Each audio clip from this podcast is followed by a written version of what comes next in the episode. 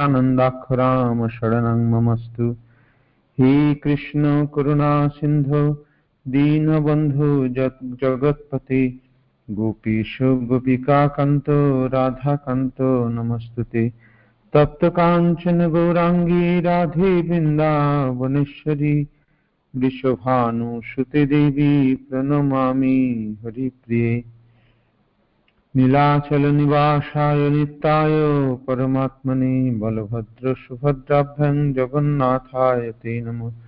जय श्रीकृष्ण चैतन्य प्रभु नित्यानन्द। श्री अद्वैत गदाधर श्रीवासादि गौरभक्तवृन्द हरे कृष्ण हरे कृष्ण कृष्ण कृष्ण, हरे हरे। हरे राम हरे राम राम राम, हरे हरे। ॐ नमो भगवते वासुदेवाय ॐ नमो भगवते वासुदेवाय ॐ नमो भगवते वासुदेवाय হরে কৃষ্ণ আমরা শ্রী নিত্যানন্দ প্রভুর চরিত্র আলোচনা করছিলাম পাঠ করছিলাম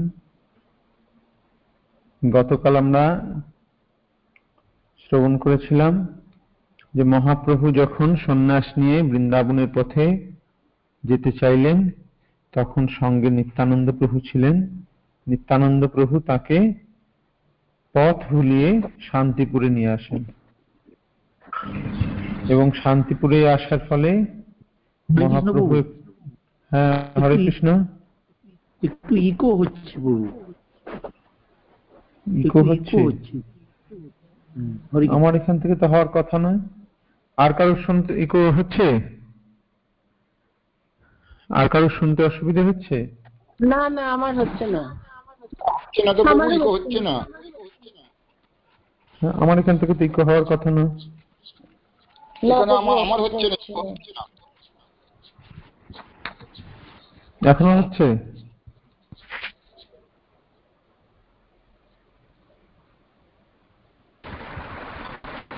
হরে কৃষ্ণ। প্রভু। কি হচ্ছে? অসুবিধা হচ্ছে?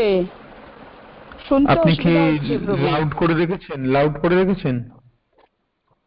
দাঁড়ান দেখছি কেউ চালিয়ে রেখেছে কিনা দেখছি দাঁড়ান স্পিকার মনে হচ্ছে কেউ অন করে রেখেছে বলে দিয়েছি। দেখুন এবার এবার এবার শুনতে পাচ্ছেন ঠিক মতন? এবার ঠিক মতন শুনতে পাচ্ছেন সবাই? হ্যাঁ? এবার ঠিক শুনতে পাচ্ছি। হ্যাঁ।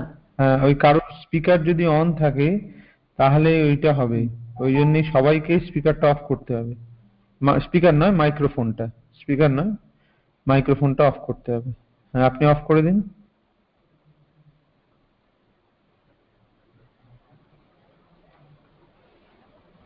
হরে কৃষ্ণ।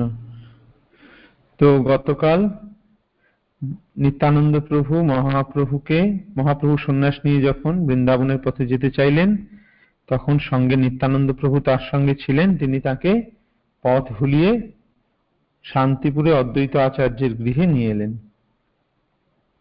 সেই খবর যখন নবদ্বীপে পৌঁছালো, নবদ্বীপে পাঠানো হলো, তখন নবদ্বীপ থেকে সচিমাতা এবং সমস্ত নবদ্বীপবাসী মহাপ্রভুকে সন্ন্যাস বেশে দর্শন করার জন্য অদ্বৈত আচার্যের গৃহে এসে উপস্থিত হলেন। দশ দিন সেখানে অদ্বৈত আচার্য গৃহে মহাপ্রভু ছিলেন এবং সচিমাতা ওই দশ দিন মহাপ্রভুর জন্য রন্ধন রান্না করেছিলেন এবং অসংখ্য ভক্ত সেখানে ছিল। হম।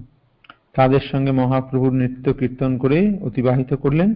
তারপরে তার মা বললেন যে সচিমাতা বললেন যে, নিমাই তোমার বৃন্দাবনে গিয়ে কাজ নাই তুমি বৃন্দাবনের বদলে তুমি বরং নীলাচলে যাও। নীলাচল কাছে, আর নীলাচলে ভক্তরা সবসময় বাংলা থেকে যাতায়াত করে। সুতরাং তাদের মুখে আমি তোমার সংবাদ পাবো। হুম সেই জন্য তুমি বৃন্দাবনে যেতে হবে না, তুমি নীলাচলে যাও। তো মহাপ্রভু মায়ের কথা আজ্ঞা মেনে নিলেন এবং তিনি নীলাচলের পথে অভিমুখে যাত্রা করলেন।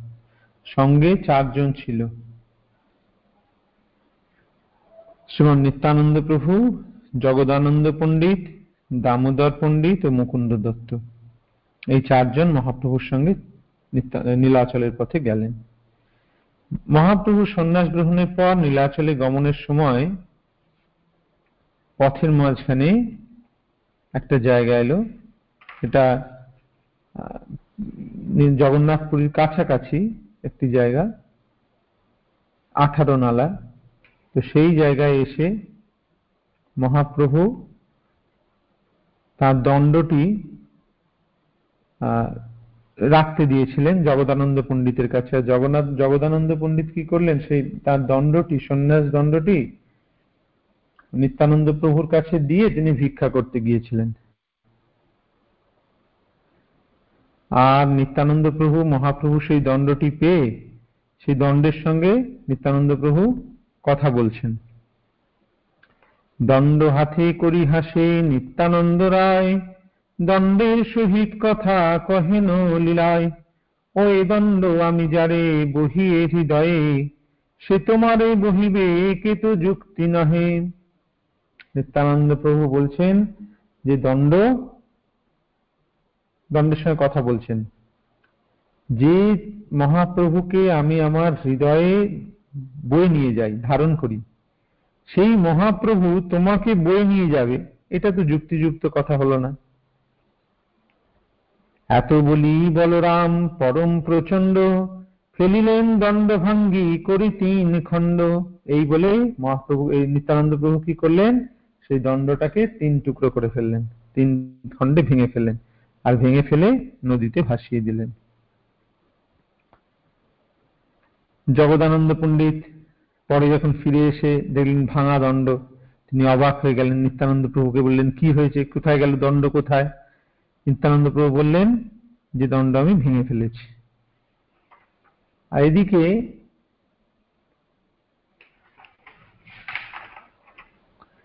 এই কথা শ্র- শ্রবণ করে জগদানন্দ পণ্ডিত গিয়ে মহাপ্রভুকে সব রিপোর্ট করল।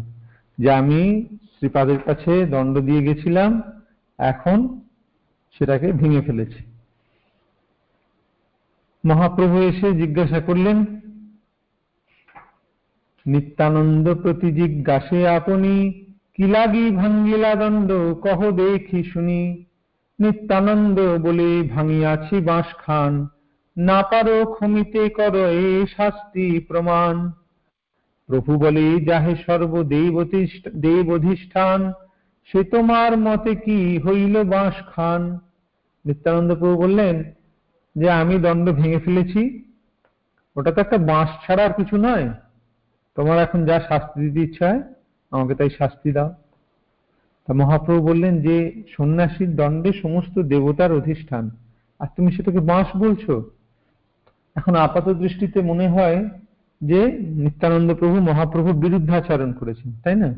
কিন্তু না, নিত্যানন্দ প্রভু মহাপ্রভুর মনের সব কথা জানেন। তারা দুজনেই দুজনের মনের কথা জানেন। সুতরাং এটা ওদের একটা অভিনয় চলছে।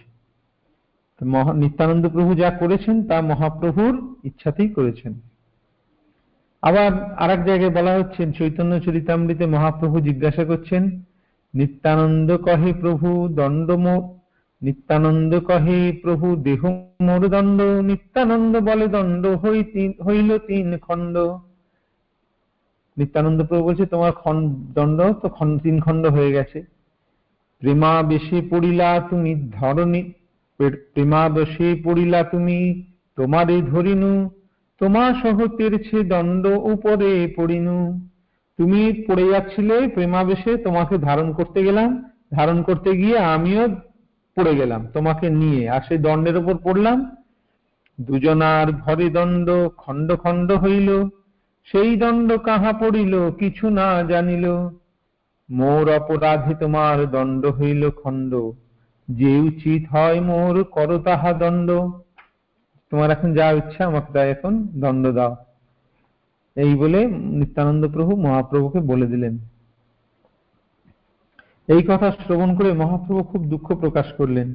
বলে সব তো ছেড়ে এসেছি, বাড়ি, ঘর, সব ছেড়ে দিয়ে চলে এসেছি। এই একটি মাত্র দণ্ড ছিল, তাও আমার রাখলে না? আমি তোমাদের সঙ্গে আর যাব না। মুকুন্দের প্রার্থনায় তখন মহাপ্রভু কি করলেন ওই চারজনের মধ্যে তিনজনকে ফেলে চারজনকেই ফেলে রেখে মহাপ্রভু একাকী জগন্নাথের উদ্দেশ্যে চলতে লাগলেন। সবাইকে ফেলে রেখে ছুটতে লাগলেন মহাপ্রভু। শ্রীমন নিত্যানন্দ প্রভু নীলাচল ক্ষেত্রে আর একটা লীলা।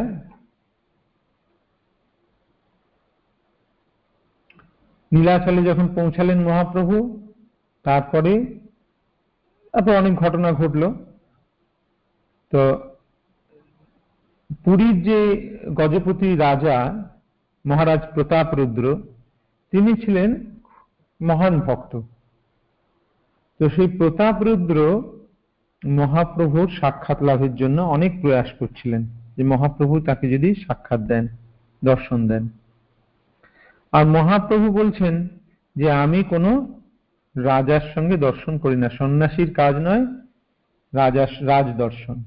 রাজার সঙ্গে দর্শন করা সন্ন্যাসীর কাজ নয়, কারণ রাজা হচ্ছে বিষয়, বিষয়ীর সঙ্গে সন্ন্যাসীর কোনো সম্পর্ক নেই। এইরকম অনেকবার চেষ্টা করেছেন, কিন্তু মহাপ্রভু একবারে না করে দিয়েছেন। কোনোভাবেই তিনি দেখা করবেন না মহারাজ প্রতাপ রুদ্রের সঙ্গে। তো রাজার খুব মনে দুঃখ। তখন নিত্যানন্দ প্রভু একটা রাস্তা বের করলেন। তিনি কি বললেন মহাপ্রভুকে বললেন, এক বহির্বাস যদি দেহ কৃপা করি, তাহা পাইয়া প্রাণ রাখে তোমার আশা ধরি। যে প্রতাপ রুদ্র মনে মনে এত দুঃখ পেয়েছে যে ও প্রাণ ত্যাগ করে দেবে, যে তুমি ওকে দেখা দেবে না বলেছ। তুমি সবাইকে দেখা দাও আর ওকে দেখা দেবে না রাজাকে।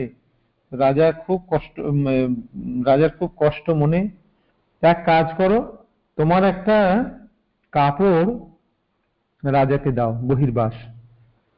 সেটা পেলে অন্তত ও প্রাণে বেঁচে থাকবে, যে তোমার সঙ্গে আশা থাকবে, যে তোমার সঙ্গে দেখা হবে। সেটা তোমার নিদর্শন রূপে ওকে তুমি দাও। বারবার প্রার্থনা সত্ত্বেও মহাপ্রভু যখন রাজা প্রতাপরুদ্রকে দর্শন দানে সম্মত হননি, তখন রাজা মনে করেছে যে তার প্রতি মহাপ্রভুর কৃপা নেই। তাই তিনি দুঃখে প্রাণ ত্যাগের সংকল্প করেছিলেন। তিনি যদি ওই বহির্বাস না পেতেন, যদি বহির্বাস পান, তাহলে তিনি মনে করবেন যে তিনি মহাপ্রভুর কৃপা লাভ করেছেন। কৃপা না থাকলেই তিনি ব্যবহৃত বহির্বাস আমাকে দিতেন না। তাই কৃপার কথা ভেবে নিজেকে কৃতার্থ মনে করে প্রাণ বিসর্জনের সংকল্প ত্যাগ করতে পারবেন। এটি হলো নিত্যানন্দ প্রভুর সিদ্ধান্ত। তা নিত্যানন্দ প্রভুর এই যুক্তি মহাপ্রভু মেনে নিলেন। প্রভু কহে, তুমি সব পরম বিদ্যান যেই ভালো হয় সেই করো সমাধান। তবে নিত্যানন্দ গোসাই গোবিন্দের উপাস, মাগিয়া লইল প্রভুর এক বহির্বাস। সেই বহির্বাস সার্বভৌম পাশ দিল, সার্বভৌম সেই বস্ত্র রাজারে পাঠাইল। বস্ত্র পাইয়া আনন্দিত হইল রাজার মন। প্রভু রূপ করি করে বস্ত্রের পূজন। মহাপ্রভু, নিত্যানন্দ প্রভুর কথা মেনে নিলেন। নিত্যানন্দ প্রভু, মহাপ্রভুর যিনি সেবক ছিলেন, গোবিন্দ, তার কাছ থেকে মহাপ্রভুর একটা বস্ত্র চেয়ে নিলেন এবং সেটা সার্বভৌম, সার্বভৌমকে দিলেন। সার্বভৌম সেটা কি করলেন? রাজাকে পাঠিয়ে দিলেন।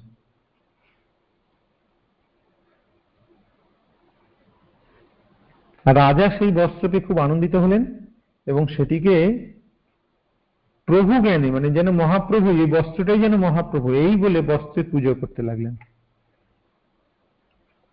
তারপর রথযাত্রার সময় মহাপ্রভুর সহিত নিত্যানন্দ প্রভুর গুন্ডিচা মন্দির মার্জন লীলা করেছিলেন। জগন্নাথের রথাগ্রে শ্রী নিত্যানন্দ প্রভু সংকীর্তন সম্প্রদায়ের নেত্রীরূপে নৃত্য নৃত্য করেছিলেন। শ্রী নন্দ মহোৎসবের দিন শ্রী নিত্যানন্দ প্রভু। আচ্ছা শ্রী নিত্যানন্দ প্রভু হলেন মহাধীর, কিন্তু তিনি চৈতন্যের প্রেম রসে পরম উদ্দাম হলে কখনো এক স্থানে স্থির থাকতে পারতেন না। চৈতন্য ভাগবতে বলা হচ্ছে শ্রী চৈতন্য রসে নিত্যানন্দ মহাধীর, পরম উদ্যান এক স্থানে নহে স্থির। জগন্নাথ দেখিয়া যায়েন ধরিবারে পরিহারিগণ কেহ রাখিতে না পারে। একদিন কি হলো? নিত্যানন্দ প্রভু জগন্নাথ মন্দিরে প্রবেশ করে আর দূর থেকে জগন্নাথকে দর্শন করে তিনি জগন্নাথের গর্ভগৃহের ভেতরে প্রবেশ করেছেন। এবং গিয়ে স্বর্ণ সিংহাসনের ওপর যেখানে জগন্নাথ বলদেব রয়েছেন, সেই স্বর্ণ সিংহাসনের ওপর উঠে গিয়ে বলরামকে আলিঙ্গন করতে গেলেন। তখন যারা পরিছা ছিল মানে যারা আর কি পান্ডা ছিল, তারা তাকে আটকাতে যাচ্ছে আর এটা কি করে? একটা লোক এসে, সে এসে একবারে গিয়ে সোজা উঠে গিয়ে একবারে বলরামকে ধরতে যাচ্ছে। উঠিতেই পরিহারি ধরিলে হাত, ধরিতে পড়িল গিয়া হাত সাত পাঁচ। নিত্যানন্দ প্রভু বল রামের গলার, মালা লই পড়িলেন গলে আপনার। নিত্যানন্দ প্রভু যখন এরকম ভাবে যাচ্ছেন, এগিয়ে যাচ্ছেন, তখন কয়েকজন পান্ডা খুব বলশালী, তারা কি করেছে? নিত্যানন্দ প্রভুর হাতটা ধরেছে। যেন নিত্যানন্দ প্রভুকে আটকাবে। আর নিত্যানন্দ প্রভু একটুখানি হাতটা একটুখানি দুলিয়ে দিয়েছেন, ব্যাস। সব পাঁচ, সাত হাত দূরে গিয়ে ছিটকে গিয়ে পড়েছে সবাই। নিত্যানন্দ প্রভু তাকানো নেই, শুধু একটু হাতটা একটু ঝাঁকা দিয়েছেন, ব্যাস তাতেই ওরা সাত হাত দূরে গিয়ে পড়েছে। আর নিত্যানন্দ প্রভু ওই বেদির ওপর উঠে গিয়ে বলরামের গলার মালা খুলে নিয়ে নিজের গলায় পড়লেন। সিংহাসনে ওঠা মাত্রই পরিহারীগণ নিত্যানন্দ প্রভুকে ধরার চেষ্টা করল। কিন্তু তিনি মৃদু ধাক্কায়, তার মৃদু ধাক্কায় পাঁচ, সাত হাত দূরে গিয়ে পড়লেন। তারা তখন মনে মনে ভাবছে, এ অবধূতের কভু মানসী শক্তি নয়, বলরাম স্পর্শে কি অন্যের দেহ রয়? মত্ত হস্তি ধরি মই পারো রাখিবারে, মই ধরিলেও কি মনুষ্য যাইতে পারে? হেন মই হস্ত দৃঢ় করিয়া ধরিল? তৃণ পায় হই গিয়া তৃণ প্রায় হই গিয়া কোথায় পড়িল? এই মতো চিন্তি পরিহারি মহাশয় নিত্যানন্দ দেখিলেই করয়ে বিনয়। তখন সেই পান্ডারা খুব বলশালী পান্ডা তারা, খুব হৃষ্টপুষ্ট, হম, তারা তখন বলছে, ভাবছে যে আমাদের গায়ে এত শক্তি, আমরা একটা মত্ত হাতিকে ধরে রাখতে পারি এত শক্তি আমাদের। আর এই বলো, এই নিত্যানন্দকে আমরা স্পর্শ করা মাত্রই আমরা পাঁচ সাত হাত দূরে ছিটকে গিয়ে পড়লাম। এই কি কোনো সাধারণ মানুষ? না না না। আর গিয়ে সে কি করল? বলরামকে আলিঙ্গন করল। তো বলরামকে স্পর্শ করে কেউ কি স্পর্শ করতে পারে? তাকে জড়িয়ে ধরতে পারে?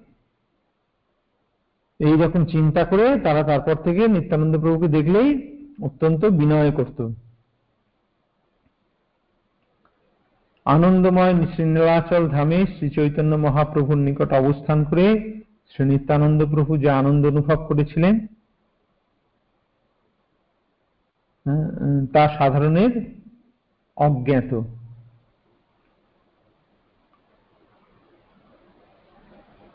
এক আচ্ছা একদিন কি হলো? একদিন গৌর সুন্দর নরহরি নিভিতে বসিলা নিত্যানন্দ সঙ্গে করি।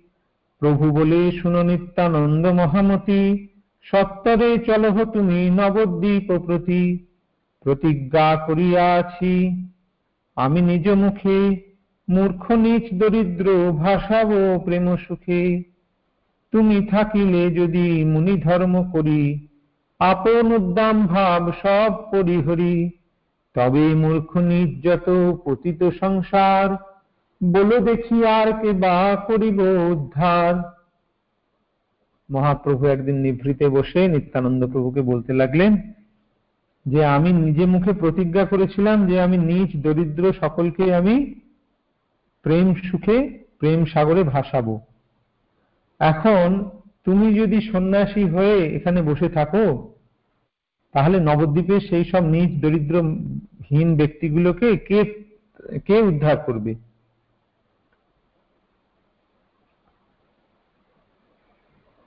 ভক্তি রসদাতা তুমি তুমি সম্বরিলে, তবে অবতার বাকি নিমিত্তে করিলে। তুমি ভক্তি রসের দাতা, তুমি যদি থেমে যাও তাহলে কি জন্য তুমি অবতার হয়ে এলে? নিত্যানন্দ প্রভুকে বলছেন, এতে কি আমার বাক্য যদি সত্য চাও, তবে অবিলম্বে তুমি গৌড় দেশে যাও। মূর্খ, নিজ পতিত, দুঃখিত যত জন ভক্তি দিয়া কর গিয়া সবার মোচন। তুমি যদি আমার কথা রাখতে চাও, আমি যে বাক্য দিয়েছিলাম, সেই বাক্য যদি সত্য করতে চাও তাহলে তুমি অবিলম্বে আমাকে ত্যাগ, আমার এখানে থেকে, নীলাচল থেকে তুমি গৌড় দেশে যাও, অর্থাৎ নবদ্বীপে যাও। এবং সেখানে গিয়ে মূর্খ নিজ পতীত সকলকে উদ্ধার করো।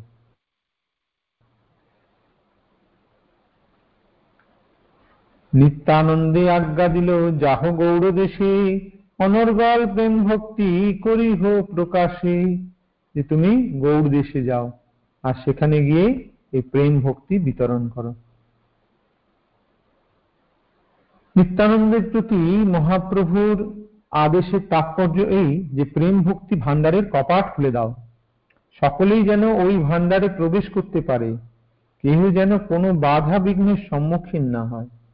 অধিকারী, অনধিকারী, জাতি, বর্ণ, ধর্ম, উচ্চ, নিচ, সকলের নিকট প্রেম ভক্তি প্রচার করো। মহানুভবগণের হৃদয়ের করুণা তাদের ব্যক্তিগত দিকটি ভুলিয়ে দিয়ে জগৎ কল্যাণের কাজে নিয়োজিত করে থাকে। তাই নিত্যাশ্রী নিত্যানন্দ প্রভু শ্রী চৈতন্য মহাপ্রভুর আজ্ঞা শিরোধার্য করে গৌর দেশে গমন করলেন।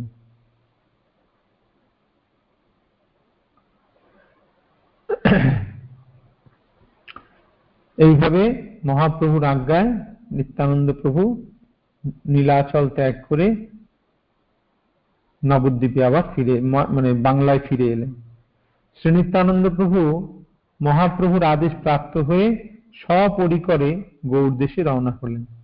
সপরিকর মানে নিত্যানন্দ প্রভুর যারা পার্শ্বদ ছিলেন, তাদেরকে সঙ্গে করে তিনি নিয়ে ফিরলেন। তারা কারা কারা? রামদাস, গদাধর দাস, রঘুনাথ বৈদ্য, কৃষ্ণদাস পণ্ডিত, পুরন্দর পণ্ডিত, পরমেশ্বর দাস প্রমুখ পরিকরগণ শ্রী নিত্যানন্দের সঙ্গে চললেন।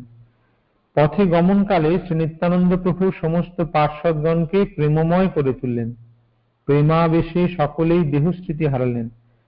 তাদের দেহে বহু ভাবে প্রকাশ হতে লাগল। হ্যাঁ এইভাবে তারা বিভিন্ন ভাবে প্রেমাবেশে গৌড় দেশের দিকে চলতে লাগলেন। শ্রী নিত্যানন্দের কৃপায় সকলেই ভাবাবিষ্ট হয়ে প্রসিদ্ধ পথ ছেড়ে কখনো দক্ষিণে, কখনো বামে, কখনো বা পিছনে ক্রোশের পর ক্রোশ পথ হেঁটে চললেন। যখন লোকের কাছে পথ সম্বন্ধে জিজ্ঞাসা করেন, তখন লোকেরা বলেন যে, আপনারা সঠিক পথ ছেড়ে বহু দূরে চলে এসেছেন। এইভাবে লোকের কাছে শুনে আবার তারা সঠিক পথ ধরেন। ভাবাবেশে দেহেরই যখন বিস্মৃতি তখন পথ হারিয়ে যাবার আর কি কথা? পথ হারিয়ে যাচ্ছে বারবার। ক্ষুধা তৃষ্ণা দেহ ধর্ম তখন কারোর নেই। সকলেই তখন পরম ভাবাবিষ্ট অবস্থায় পরমানন্দ সুখে নিমজ্জিত। এইভাবে শ্রী নিত্যানন্দের সমস্ত লীলায় অনন্ত। গৌর দেশে আগমনের পথে শ্রী নিত্যানন্দ প্রভু যেসব লীলাদি করলেন, তা অবর্ণনীয়। অপূর্ব সব লীলা নিত্যানন্দ প্রভু করলেন। শ্রী নিত্যানন্দ প্রভুর এক সময় স্বীয় অঙ্গে অলঙ্কার ধারণের ইচ্ছা জাগ্রত হলো। তার একবার ইচ্ছা হলো যে তিনি অনেক স্বর্ণালঙ্কার করবেন। তার বাসনার উন্মেষ মাত্রই স্বর্ণ, রৌপ্য, হীরা, মণি, মকরাতা মকর আদি অলঙ্কার, মুক্তার হার, পরিধেয় বস্ত্র ইত্যাদি নিয়ে সুকৃতিবানগণ তাঁর শ্রীচরণে এসে প্রণাম করলেন। তিনি যেই চিন্তা করলেন, সঙ্গে সঙ্গে কোথা থেকে সব লোক এইসব জিনিস নিয়ে মণি সোনা সোনা, রূপা, মণি মাণিক্য অলঙ্কার নিয়ে সেখানে এসে উপস্থিত হলো। শ্রী নিত্যানন্দ প্রভুর অলঙ্কার ধারণের বর্ণনা সম্পর্কে চৈতন্য ভাগবতে বলা হচ্ছে, দুই হস্তে সুবর্ণের অঙ্গদ বলয়, পুষ্ট করি পড়িলেন আত্ম ইচ্ছাময়, সুবর্ণ মুদ্রিকা রত্নে করিয়া খিচন, দশ শ্রী অঙ্গুলে শোভা করে বিভূষণ, দশটা আঙ্গুলে দশটা অঙ্গুরীয়। কণ্ঠে শোভা করে বহুবিধ দিব্যহার মণিমুক্তা প্রবালাদি যত সর্বসার, রুদ্রাক্ষ বিরালাক্ষ সুবর্ণ রজতে বান্ধিয়া ধরিল কণ্ঠে মহেশের প্রীতে। মুক্তা কষা সুবর্ণ করিয়া সুরচন, দুই শ্রুতি মূলে শোভা পরম পরম শোভন। পাদ পদ্মে রজত নুপুর বিল- বিলক্ষণ, তদুপরি মল্ল শোভে জগৎমোহন। এইভাবে বিভিন্ন স্বর্ণ- অলঙ্কারে বিভূষিত হলেন নিত্যানন্দ প্রভু।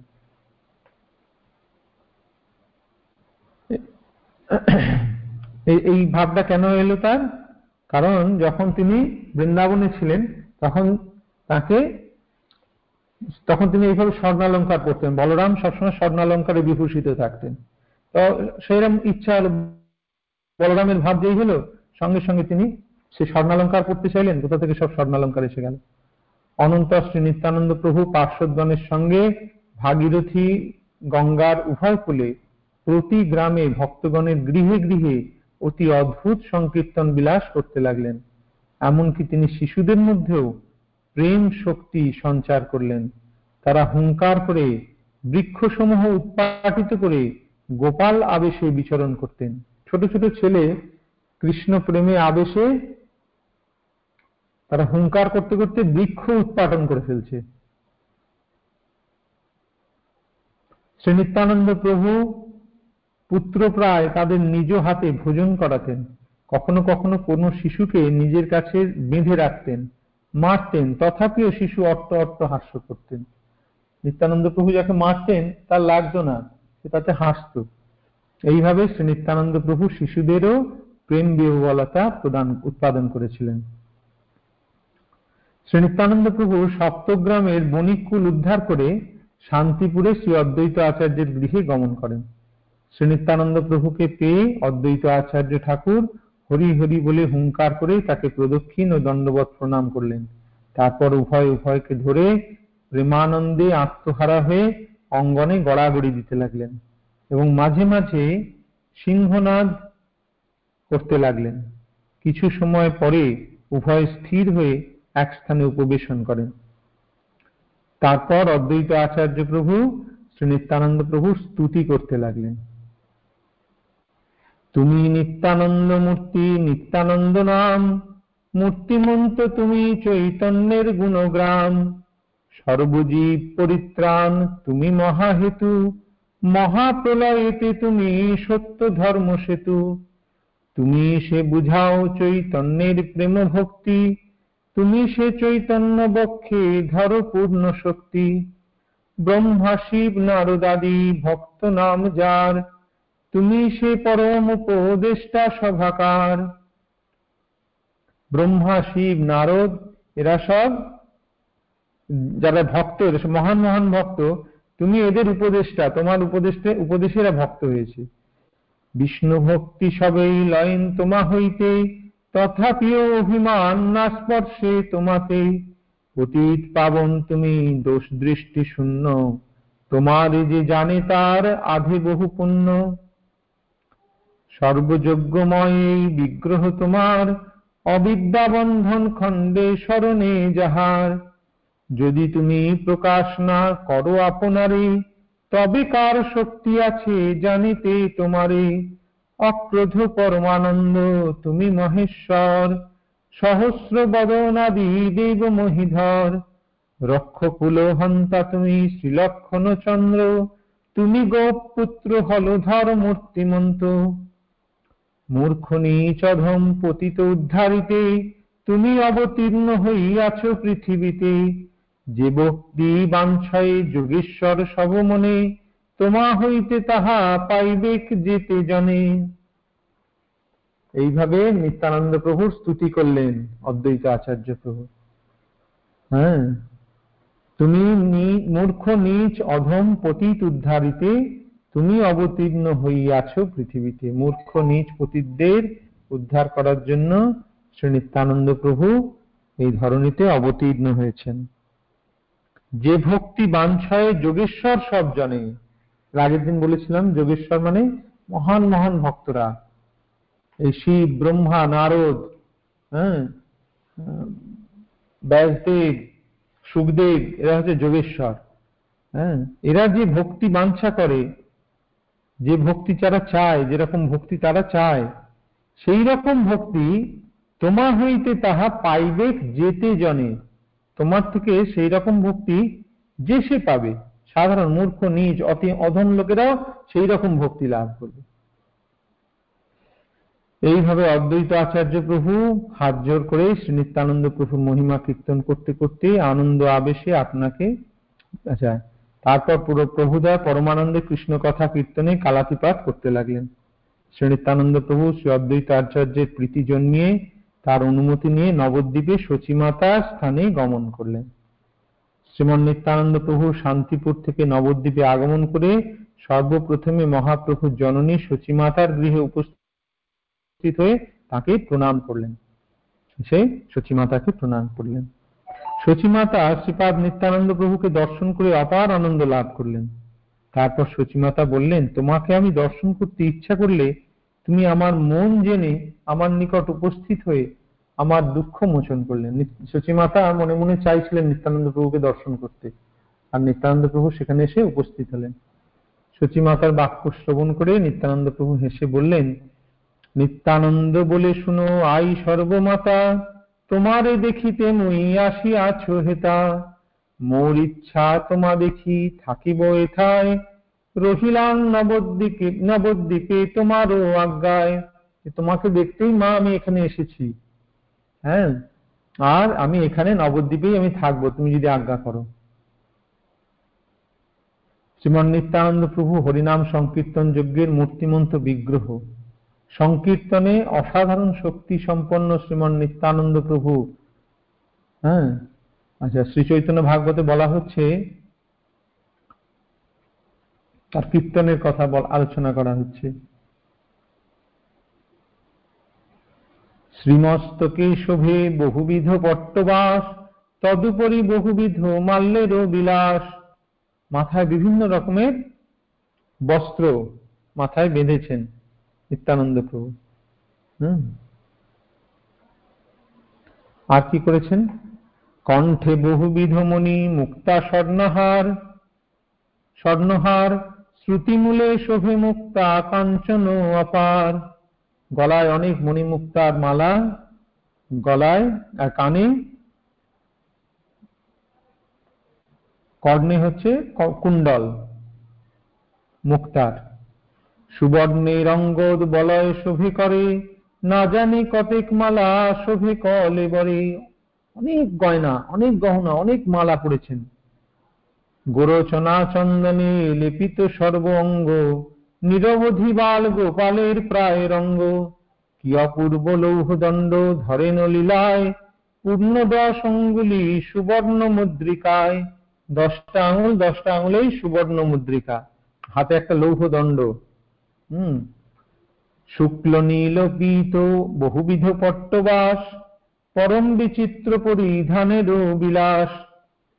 বেত্রবংশী ছত্রিকা, জঠর পটে শোভে যার দর্শনে ধ্যানে জগমন লোভে রজত নুপুর মল্ল শোভে শ্রীচরণে পরম মধুর ধ্বনি গজেন্দ্র গমনে।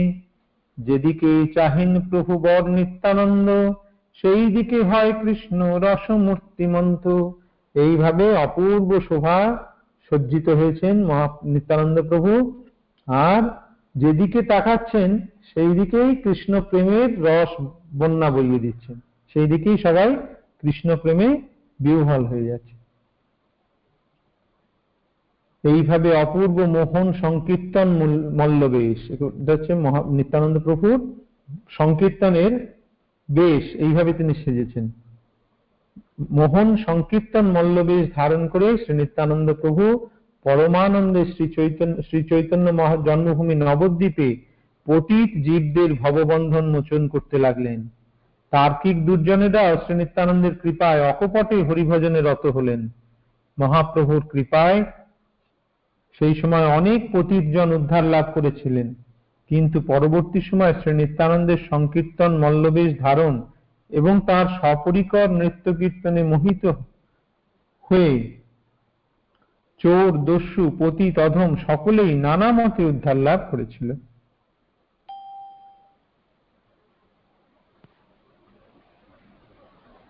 আজ তাহলে এই অবধি থাক।